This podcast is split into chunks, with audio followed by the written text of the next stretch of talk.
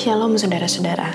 Saat ini kita akan kembali meluangkan waktu kita untuk bersama fokus mendengarkan firman Tuhan. Sebelumnya, mari kita bersatu di dalam doa. Ya Tuhan, kami mengucap syukur untuk kesempatan kami boleh bersama-sama kembali mendengarkan firman Tuhan pada hari ini. Ya Tuhan, di tengah-tengah keterbatasan kami untuk memahami firman Tuhan, kiranya Roh Kudus yang selalu menolong kami agar kami boleh diubahkan dan dikuatkan oleh firman-Mu.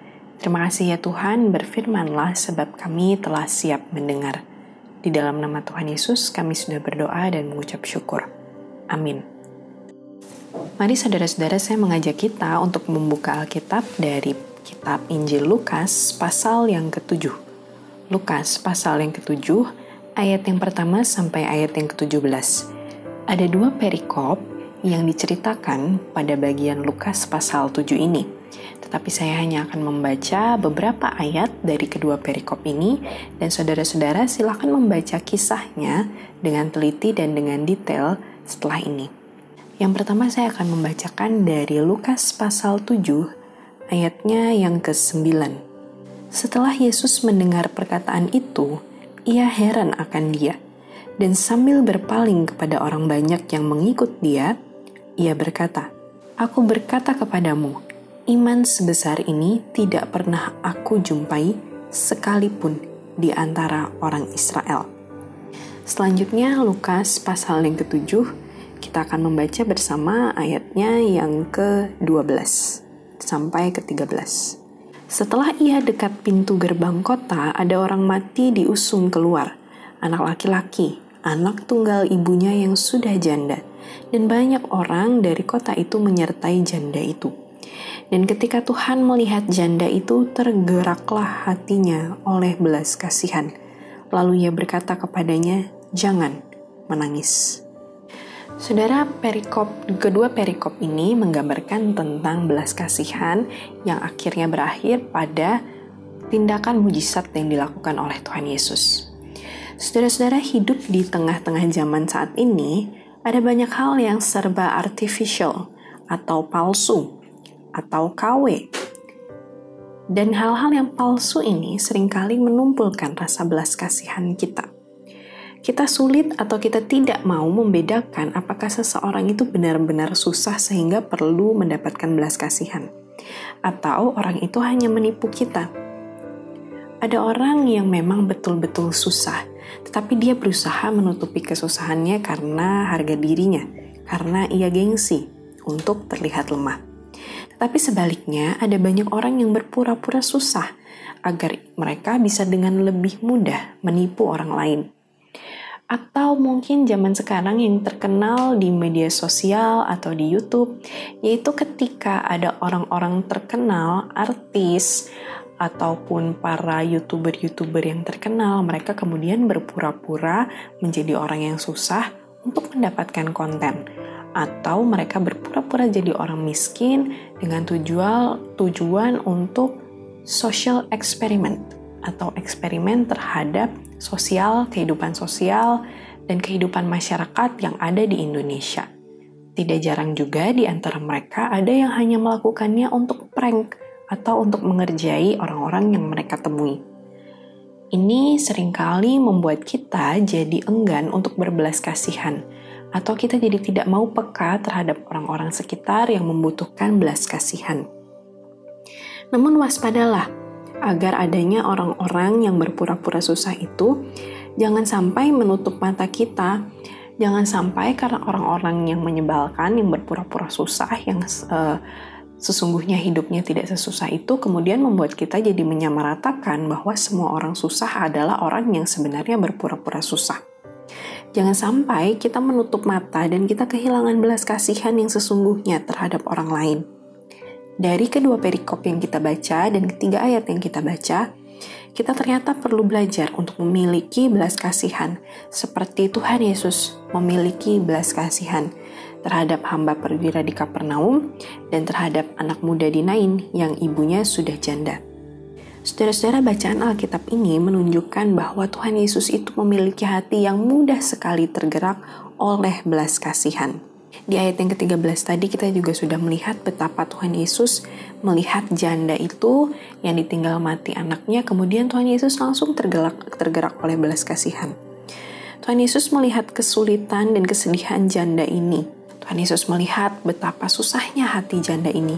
Tidak hanya ditinggal mati suami, tapi kini ditinggal mati anaknya. Tuhan Yesus melihat dan Tuhan Yesus sadar bahwa janda itu tidak lagi memiliki siapa pun yang bisa menjadi tumpuannya.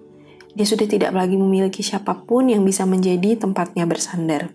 Dan saudara-saudara perlu kita ketahui bersama bahwa keadaan seorang janda pada zaman perjanjian lama maupun pada zaman perjanjian baru di zaman Tuhan Yesus itu berbeda dengan keadaan masa ini. Pada zaman itu, kehidupan janda sangat-sangat menyedihkan. Mereka tidak bisa bekerja karena status sosial mereka sebagai wanita, terlebih wanita yang janda, itu sangat-sangat direndahkan oleh masyarakat pada masa itu. Apalagi budaya patriarkal sangat-sangat kental di kalangan orang Israel. Kemudian kita juga mengingat bahwa Naomi pada waktu itu menganggap hidupnya begitu pahit setelah ditinggal mati oleh suami dan kedua anak-anak laki-lakinya. Tuhan Yesus sangat memahami penderitaan si janda ini. Sehingga Tuhan Yesus yang tergerak oleh belas kasihan kemudian membangkitkan anak si janda yang sudah mati ini.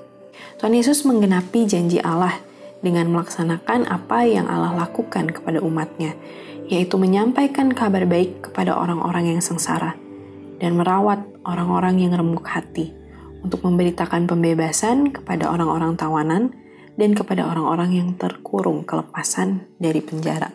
Janji ini ada di dalam Yesaya 61 ayat 1 dan juga kita bisa membandingkannya dengan Injil Lukas pasal yang ke-7 ayat yang ke-22 nanti.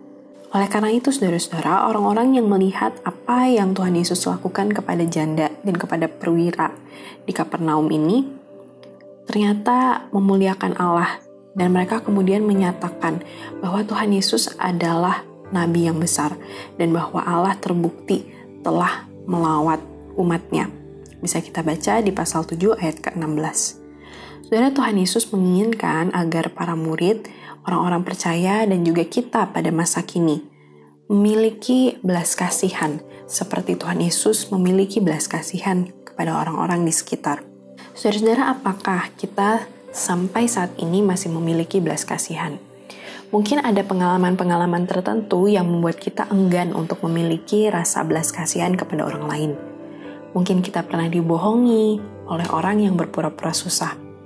Mungkin juga kita pernah merasa ada orang-orang tertentu yang gengsi, padahal niat kita adalah menolong mereka.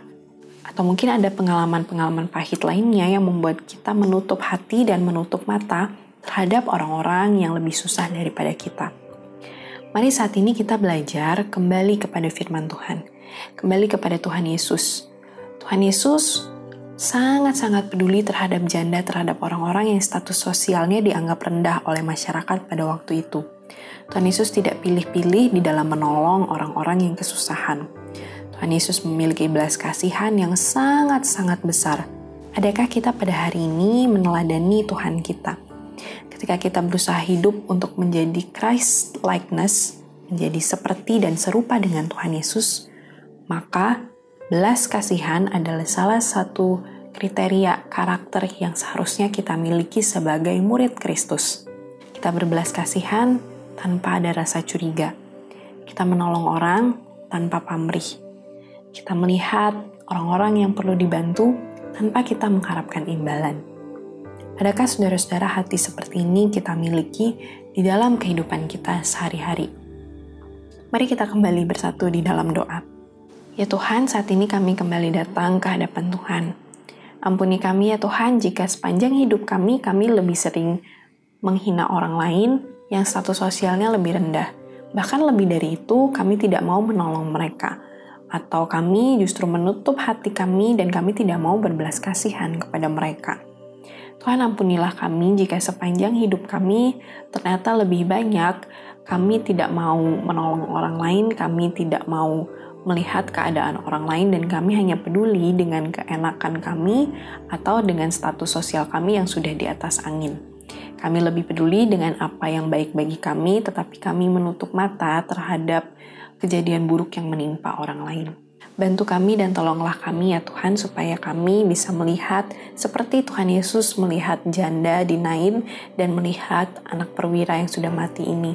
Melihat bagaimana belas kasihan itu harusnya dinyatakan kepada orang-orang di sekitar. Jadikanlah kami teladan-teladan ya Tuhan bagi orang-orang di sekitar kami melalui tindakan belas kasihan kami.